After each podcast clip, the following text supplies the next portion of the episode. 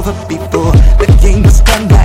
Boom! Shaka laka, ladies and gentlemen, brothers and sisters around the world. It's Chris Shule, your chocolate Nubian soul brother, the esoteric noetic, the disseminator of wisdomatic truth bongs, the big truth bongs, the uh, the uh, intellectual soul brother, the artist. I like I like the title artist. I'll go with that. I feel like an artist is uh, someone that is able to inspire people to uh, tap into the muse and allow the truth to flow through them. I'm gonna go with that title. Anyway, ladies and gentlemen, I wanted to drop a podcast talking about just a few of the issues that I've been seeing on my Twitter sphere as of late. In regards to libertarianism, in regards to anarchy, anarchism, I realized a lot of people define these things differently, and I kind of wanted to just outline the the philosophy behind these things, at least in the way in which I define them. I've realized that a lot of people go by different definitions of things. This is something that happens within Bitcoin. People define Bitcoin differently. It's done through this democratic system. People agree that a philosophy can change through consensus. That's something that I reject. My idea is that the original definition is the definition that people should go by, that the definition should be set in stone. The philosophy of libertarianism originally obviously had a meaning, and that's the meaning that I am going by when I speak about these things. The same goes with anarchism. So I wanted to drop into this topic, speak about not only freedom, cryptocurrencies, and uh, see if I can invite you guys to uh, to look at this thing at least through the perspective that I do. Now, um, I wanted to start this podcast by playing a video by Ayn Rand speaking about government, the state, which I think would be a really good way to open this uh, this conversation. Let's do this thing.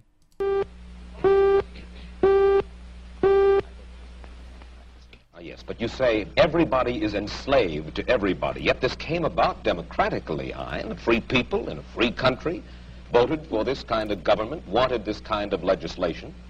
Do you object to the democratic process? I object to the idea that people have the right to vote on everything. The traditional American system was a system based on the idea that majority will prevailed only in public or political affairs. That is a very salient point. The majority only prevails in public, in the public sphere. People think that the public and the private sphere somehow always merge into one, but there is a clear distinction. Ayn Rand outlines this. And people think of democracy as this beautiful thing. It's beautiful when people are voting on things that don't violate individual rights. But what happens when 51% of people vote that, hey, all black people should be slaves? They should be slaves to all white people. Does that seem like a fair thing to do? Well, that would happen. That would never happen. You're being irrational. That's just ridiculous. Well, that's what can happen in a democratic system that disregards individual rights. and that it was limited by inalienable individual rights. Therefore, I do not believe that a majority can vote a man's life or property or freedom away from him. And therefore, I do not believe that if a majority votes on any issue, that this makes the issue right. It doesn't. All right. Then how do Exactly, we arrive? exactly. I just want to um, I just want to veer off from that and just explain the idea of rights to people. People have this idea that rights can be additive. So you can have someone like myself that has obviously rights, these inalienable rights, and then we can somehow elect a group of people to have more rights than me. You can't have a group of people having more rights than me. Rights are inalienable.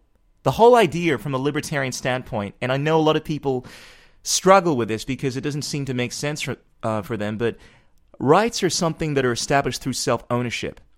First and foremost, they are not made up. People are constantly adding all of these different rights, like the right to security, the right to health care. These are what you call positive rights. Individual rights are rights that are established through the whole idea of self ownership. This is the basis for libertarian philosophy. I realize a lot of people arrive at their understanding of libertarianism through economics and they start to, I'm not sure if they understand the basic principles. They, they seem to look at liberty along the lines of what's going to lead to the most amount of prosperity and freedom. the whole philosophy of libertarianism is based off of the idea of moral philosophy, of the universality of right and wrong. It's based off of individual rights. The whole concept of, of rights comes from this idea that you own yourself. You have a right to your life, your liberty, and your property. And you don't have the right to violate the rights of other people. And you can have rights provided they are not violating on other people, other people's rights. As soon as you add rights along the lines of healthcare, that, I, that you are entitled to someone else's labor, that you are entitled to go see a doctor and have him spend his time to help you, what you call positive rights, that kind of thinking, that doesn't work. It's not consistent. So, just something else that I wanted to uh, elaborate on. At action. How should we arrive at action? By voluntary consent, voluntary cooperation of free men, unforced. And how do our leaders arrive? How do we arrive at our leadership? Who elects? Who appoints? Uh, the whole people elects. Uh, there is nothing wrong with the democratic process in politics. Uh, we arrive at it the way we arrived by the American Constitution as it used to be. By the constitutional process as we had it, uh, people elect officials, but the powers of those officials, the powers of government are strictly limited. They will have no right to initiate force or compulsion against any citizen. Absolutely. Ayn Rand knows her stuff. The only role of government is to defend the individual rights of its people. And when people are speaking about the Constitution, they, they talk about all these amendments about how the, the government can democratically make amendments to the Constitution. The amendments that are made, this is philosophically speaking, are not supposed to violate individual rights. You can make amendments provided they are in line with the whole idea of Lockean property rights. The Constitution was developed through Lockean philosophy. This idea of natural law, natural rights, which is something that I've realized a lot of libertarians do not understand. As I was saying, a lot of libertarians have arrived at their understanding of libertarianism through uh, the philosophy of what I would call um, economic thinking. This idea of trying to take actions that will lead to the most amount of good, or the idea of speculation, probably trying to uh, take actions that will lead to certain results, as opposed to the idea of principled anarchic thinking the idea that it is inherently right or wrong to do something. And these are very, very different schools of thoughts. I know I'm going on a tangent here, but one of the things I think about is this story, this Eastern story I heard in regards to how a wise person conducts himself. Now, there's this story of a farmer that had a horse, and the horse ran away. Now, all the villagers said that's absolutely horrible that the horse ran away. And the farmer was saying, Maybe. I don't know. The villagers are like, what are you talking about? It's, you don't have a horse anymore. What are you going to do? Now, later on, the horse came back with a bunch of other horses. And all the villagers said, hey, this is absolutely amazing. Now you have more horses. And the farmer said, maybe. I don't know. And then later on, that same day, the farmer's son tried to ride one of the horses, tried to break one of these wild horses, and ended up uh, falling down and breaking his arm. And the villagers once again said, That's absolutely horrible. Oh no. And the farmer said, Maybe. I don't know. We'll see. And then later on, a bunch of government agents came to that farmer's house and said, "Look, uh, we need to we need to speak to your son because we're trying to recruit him for a war that's going on." And they found, of course, that the son was injured, therefore they could not recruit him, conscript conscript him to to war. And once again, the villagers said, Oh, that's fantastic. Your son doesn't have to go out and fight the war. And once again, the farmer said, Maybe. Now, this is a beautiful story because it maps out the idea that we don't know definitively what's going to happen in the future. The philosophy of liberty is a philosophy of humility. It's a philosophy that bases its its certitudes on principles, that which comes first, not on what is going to happen. I find a lot of people making arguments, utilitarian arguments, into why actions should be done, moral principles should be followed based off of whether or not they're going to lead to the most amount of good. That is absolutely diametrically opposed to the philosophy of liberty. Now, granted, there are certain things that you can take that are going to be economically beneficial, but fundamentally, we don't do things because they violate the rights of others. That's the fundamental idea behind libertarianism. And when we're speaking about the Constitution, whether we're speaking about natural rights, natural justice, whether we're speaking about the non aggression principle, this is the fundamental idea that you do not have a right to violate the natural rights of individuals. This is what Ayn Rand is speaking about.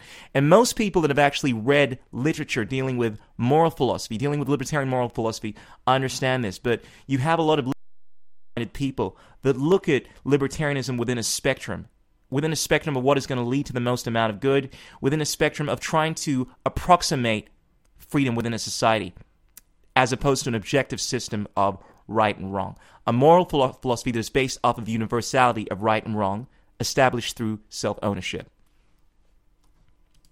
Except a criminal. Uh, those who have initiated force will be punished by force, and that is the only proper function of government. What we would not permit is the government to initiate force against people who have hurt no one, who have not forced anyone. We would not give the government or the majority or any minority the right to take the life or the property of others. That was the original American system. Absolutely. And that is, in short, the concept of libertarianism. Now, a lot of people say that yes, they're for libertarianism, but they're against the concept of anarchism. Now, I understand that anarchism is one of these words that has very different definitions. I mean, I, I misunderstood it when people would initially say anarchism to me or call me an anarchist. I would get frustrated. I thought it dealt with some person that was an antichrist appropriate appropriate point there with the uh, the picture of Jesus, or is that a? Oh no, I guess that's a just some random person on a cross. But yeah, the bottom line is. I would associate that with something negative. When essentially, when I'm speaking about anarchism, I want to make this very clear because definitions are so important. All comes down to definitions. When I'm speaking about anarchism, I'm speaking about anarcho capitalism, which is taking the same idea of individual rights, the same idea of natural law, the same idea of the non aggression principle, which is basically saying you do not have the right to initiate force of fraud. And applying that to this system. Anarchy essentially comes from two words an, which means without, and archon, which means rulers. It essentially means without rulers. The only distinction, in fact, there is no distinction between anarchist philosophy, anarcho capitalist philosophy, and libertarian philosophy if you define it through natural law.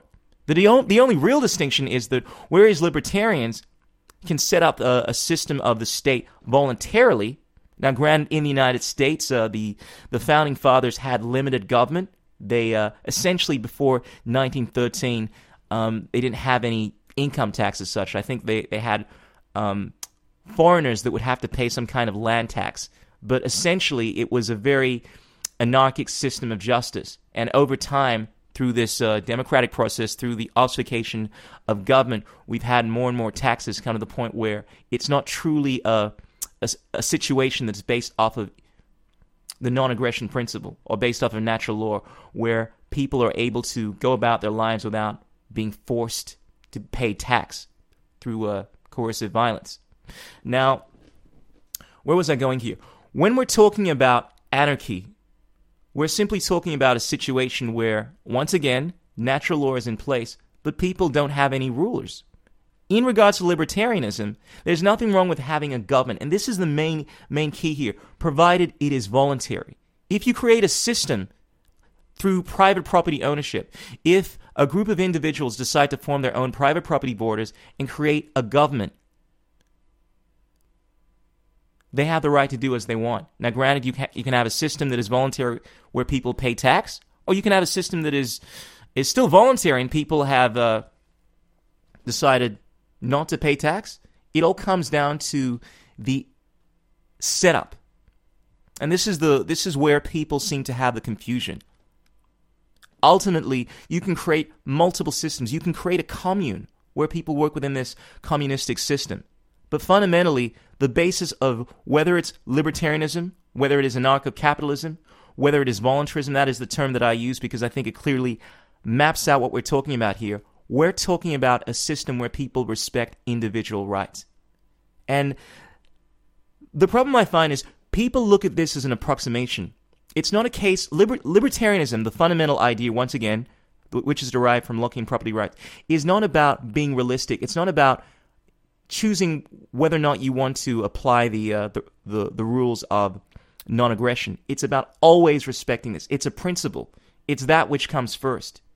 It's always wrong to initiate violence. It's always wrong to steal. It's always wrong to take something which is not yours. It is always wrong to assault. It is always wrong to rape. And as soon as you start making these these justifications that it's going to lead to the most amount of good because of X and Y, that is strictly unlibertarian. Now, I realize as I'm saying this, a lot of people are going to have a lot of issues with this, but this is the definition that I'm working from. This is the definition that most people are working from when they speak about libertarianism. Adam Kokesh, I think, is a is the the prototype. I think it's it's well worth checking out his material because I, he's one of the few people I find that speaks publicly about this and is logically consistent when he applies this system of ethics. A lot of people still want to use the non the non-aggression principle, natural law, as a as a as an ancillary way of looking at libertarianism. It's like, oh, let's apply it here, let's not apply it there. Fundamentally, it's something that is the the basis of libertarian philosophy, this idea of individual rights. And as the founding fathers alluded to, people have a right to life, liberty, and the pursuit of happiness. And of course, you can obfuscate these concepts and you can redefine them and say that it's not realistic, but fundamentally, when I'm speaking about liberty, that's what I'm speaking about. It doesn't matter whether or not you want to call yourself a libertarian or an anarcho capitalist. It doesn't matter if you want to call yourself a, a Bible bashing, Jehovah Witnessing feminist. But that is what I'm speaking about natural rights. And I know a lot of people don't accept the idea of self ownership, believe in this morally relativistic universe that there is no definitive right and wrong. But that is the philosophy that I'm talking about. That is the philosophy of libertarianism. Now, just a few other things I wanted to cover before I, I, I let this thing go. Um, these are some of the comments that I encountered as I was discussing this um, recently, this topic. Eh, eh, eh, Just going to address some of the comments here. Now, I did get into uh, some uh, some conversational jujitsu with uh, with Dr. You do Craig, not right? accept the existence of, of a God, a divine This prime mover. talking about uh, her philosophy. But let's get back to this. Now, Craig Wright had some interesting points in regards to this. Now, first of all, we want to say the NAP is not libertarian. It was added by socialists in the 60s. Now, I, I no comment on that. Um, people that are familiar with the philosophy of the NAP, regardless of where it comes from, understand that it's just a simple way, simple way of saying do not initiate force or fraud. It's another system, just like natural law, that is based off of the idea of individual rights. That which is the basis of libertarian philosophy. Now, I don't know how Craig wants to define libertarianism, but that is the basis of libertarianism, ostensibly, as I define it, as as um, it was defined by uh, by Locke. Of course, Locke used the philosophy of natural law, but natural law is essentially the same philosophy of the non aggression principle. It's a, a way of arriving at the idea that it, it is wrong to violate the individual rights of others. So, look, anyone that understands libertarian philosophy realizes that the non aggression principle and natural law are essentially the same thing. Now, um, oh, he had some other interesting points to make in regards to uh, my points on this. Uh, uh, uh, uh, uh, uh, uh. Okay. Now, um, I will mention if some of the comments Craig made, like he did make make some salient points in regards to the line of where rights of individuals merge over to the rights of others. It's this.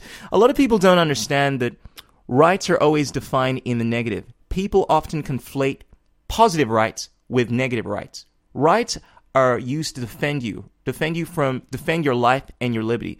A right would be your right to freedom of speech, your right to defend yourself. These are individual rights. I know these may seem like weird concepts to people because they're not familiar with the philosophy, but it's basically saying that you can do what you want provided you don't violate someone else's right to life. A lot of people, however, uh, within the uh, the modern world, like to add what you call positive rights to the picture. Add things like security, add things like healthcare, add things like the right to education. These are not rights. And of course, they're going to contradict individual rights.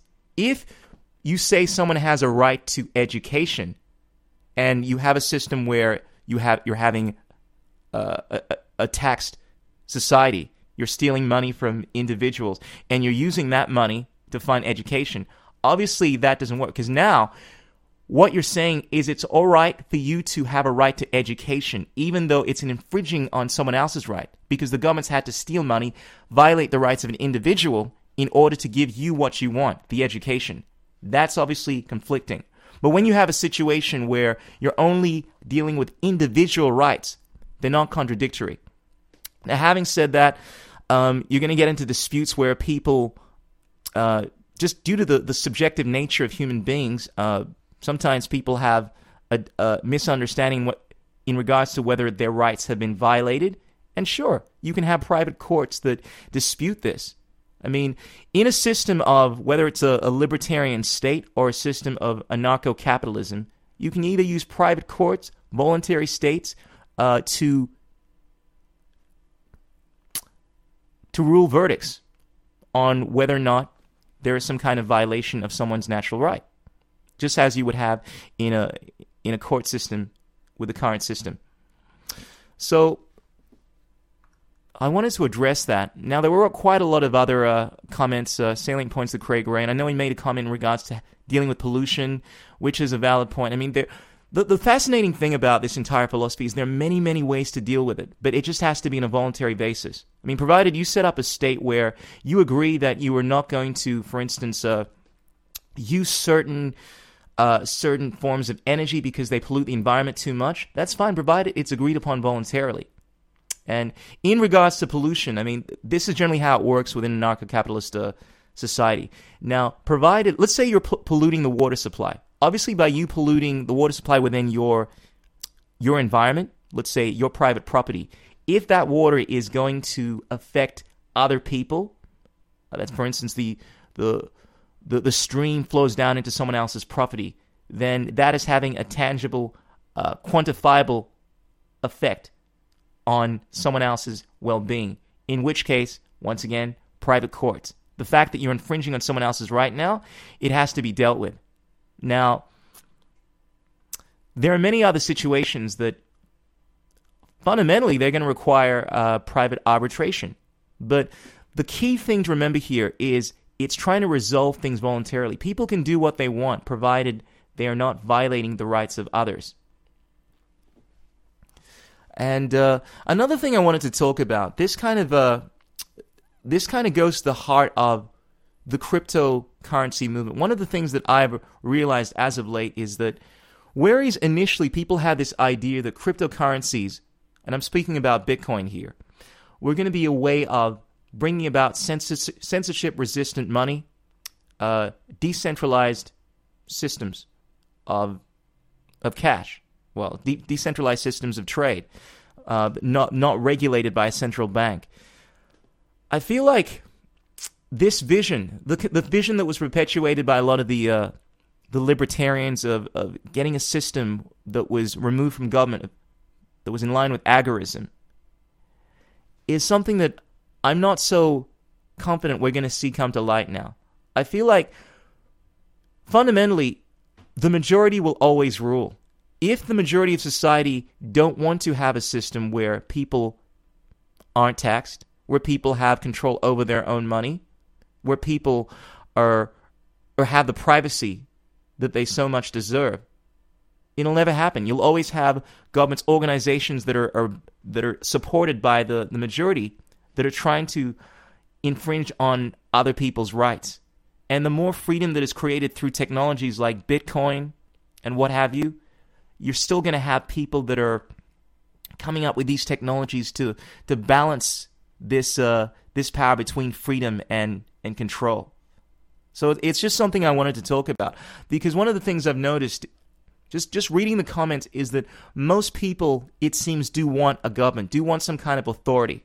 Most people like the idea of control. And as long as that is present, regardless of what technology we're using, I don't think we'll be able to arrive at freedom. I've noticed that the same thing that happened to the, the Bitcoin community. So I'm talking about BTC. I know I use these words interchangeably, uh, Bitcoin referring to BTC and BCH, but um, for the purpose of this uh, this podcast, let's let's refer to Bitcoin in the way that most people understand. It, okay, so BTC, um, it went through a fork November last year, and obviously there's a lot of disagreement in regards to the direction of Bitcoin. And we're we're seeing a similar thing happen to BCH, where we have factions of the, community that are wanting one idea and another faction that are not. And I, have also found that there are factions of the, factions of the community that have this uh, libertarianish idea of libertarianism, this idea of working with a state. And look, granted, if the state was was created, the current state, as we have it, was a voluntary state.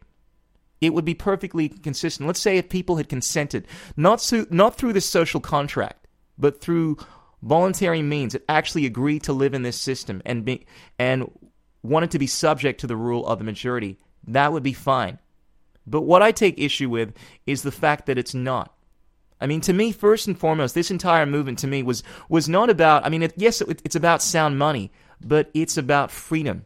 It was a tool to bring about freedom, and unless, of course, that's what people truly want, I don't think it's what's truly going to happen. And uh, I, I, wanted to. I wanted to end this uh, this podcast with with a common argument I often hear by people in regards to the social contract, because people use this to justify why the state as it is is perfectly fine, and people have agreed to this social contract by simply living in this country. I think this beautifully illustrates the scenario. Oh, hello! I'm the state and I'm here to inform you that your neighbors have voted that I now own your house. You see, by deciding to live here, you have implicitly agreed to the social contract, even though you never signed such a thing. And the social contract says that it's okay for your neighbors to vote to give me your house. So, I'm sorry, but I own your house now. But you know what? I'm a nice guy. I'm not gonna kick you out. No. You just have to start paying me however much tax the neighbors and I decide to charge you for living in my house. And of course, you'll have to start following my house rules as well. Now, if you refuse, then I will regrettably be forced to have you arrested and imprisoned. But hey, I have some great news. If you don't like it, you can move! I'm sure we've all heard that at one point. And look, where as I understand, there are going to be some people that find issues with this video and have a different understanding of libertarianism. When we are speaking about libertarianism, ostensibly, we're speaking about individual rights. We're speaking about the moral philosophy that talks about the universality of right and wrong, which is established through self ownership. It's an, it's it is an objective philosophy, and when I find there's so many people that lose sight of this, um, a lot of conservatives, you know, fall into this kind of thinking. A lot of libertarianish-minded people uh, want to make utilitarian. Now, I understand that there are a lot of other components um, in regards to libertarianism, obviously the economical compo- component, but fundamentally, this is what we're talking about, or at least this is what I am talking about.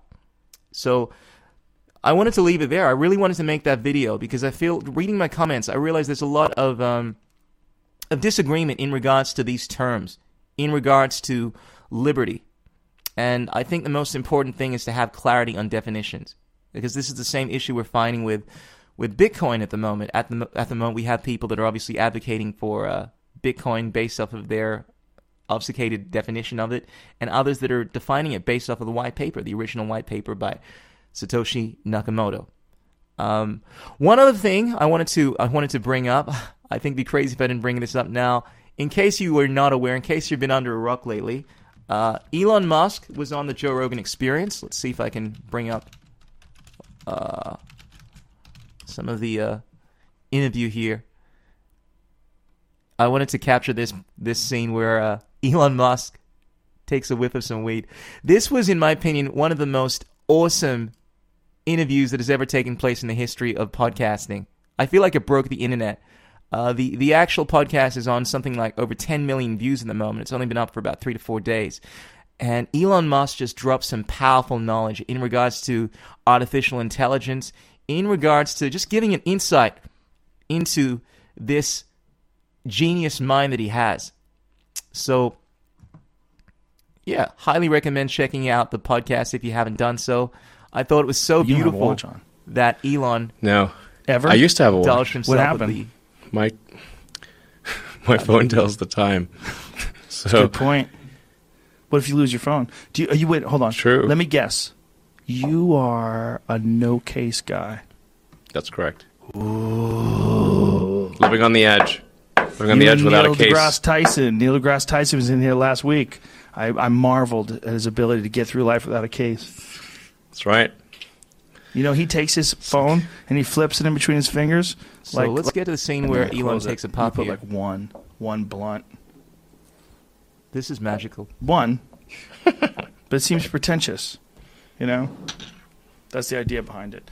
I bought it when I was. Oh wait, wait let's let's have a look. at Good this. storage. Store Yeah, things. they have it in their hand. They Why does he take rolls that, that shit. uh, that whiff of uh, Like, I, some I- ganja there? That's correct. Tried one once. come on, man. You, want some? You probably can't because stockholders, right? Oh, this was so fascinating. So I mean, it's Elon's about to try some ganja here, and not long after, the price of Tesla went down by six, seven percent. I mean, to me, it's crazy the fact that people are somehow going to be influenced by this. They somehow see a guy taking one ganja, and they immediately think this is somehow a sign of, of uh, like a, a loss of faith. It's, it's just to me, it's just so weird how there's this perception of people that take marijuana as being somehow dysfunctional. I mean, have a look at Joe Rogan for crying out loud. This guy is an absolute stud. I don't know. I don't always agree with his opinions on things, but the guy is a high performing athlete. He somehow manages to do a baz- bazillion podcasts every year, and uh, do stand up comedy. Uh, he's a uh, he's a commentator in the uh, mixed martial arts UFC, and the guy loves his weed, but nonetheless, people have this obfuscated perception of what weed does to you. it's legal, right? It's totally legal. Okay. How does that work? Do people get upset at you if you do certain things? There's Uh, tobacco and marijuana in there. That's all it is. The the combination of tobacco and marijuana is wonderful. First turned onto it by Charlie Murphy, and then reignited by Dave Chappelle. There you go. Plus whiskey. Haha. Exactly. Perfect. Balances it out. I mean, I'm a alcohol, believer alcohol is a drug. It's been grandfathered in. Well, it's not just a drug. It's a drug that gets a bad. It's just so fascinating to see this uh, this titan of a figure, one of the most influential uh, people when it comes to paving the way for new technologies, just chilling back and having a, a having some ganja with uh, with Joe Rogan. I mean, this guy's one of the most fascinating things to come out of this podcast to me was listening to Elon Musk's Elon Musk's idea of artificial intelligence. He truly believes that this thing is going to be a problem. He spoke about how he met up with Obama to try to put some restrictions just on the development of this, just in case. I mean, he truly believes it may be an issue where people start weaponize, weaponizing AI. And this whole Terminator scenario of artificial intelligence somehow taking control and causing some kind of crazy society where we're fighting against the robots is a possibility. I, I, I just want to say uh, I salute Elon Musk for what he does. I think he's one of the pioneers bringing about positive change in this world. And uh, ladies and gentlemen, I'm going to leave it there. Hope you've enjoyed this uh, this podcast. Let me know what you think. Be sure to drop some comments. I'm always happy to to answer comments if you're polite. Uh, let me know your thoughts on Liberty, on Elon Musk, on things you want me to talk about. And uh, until next time, peace out, keep it real, don't drive and text. Tell your mom, tell your friends. Signing out, Chris Shule.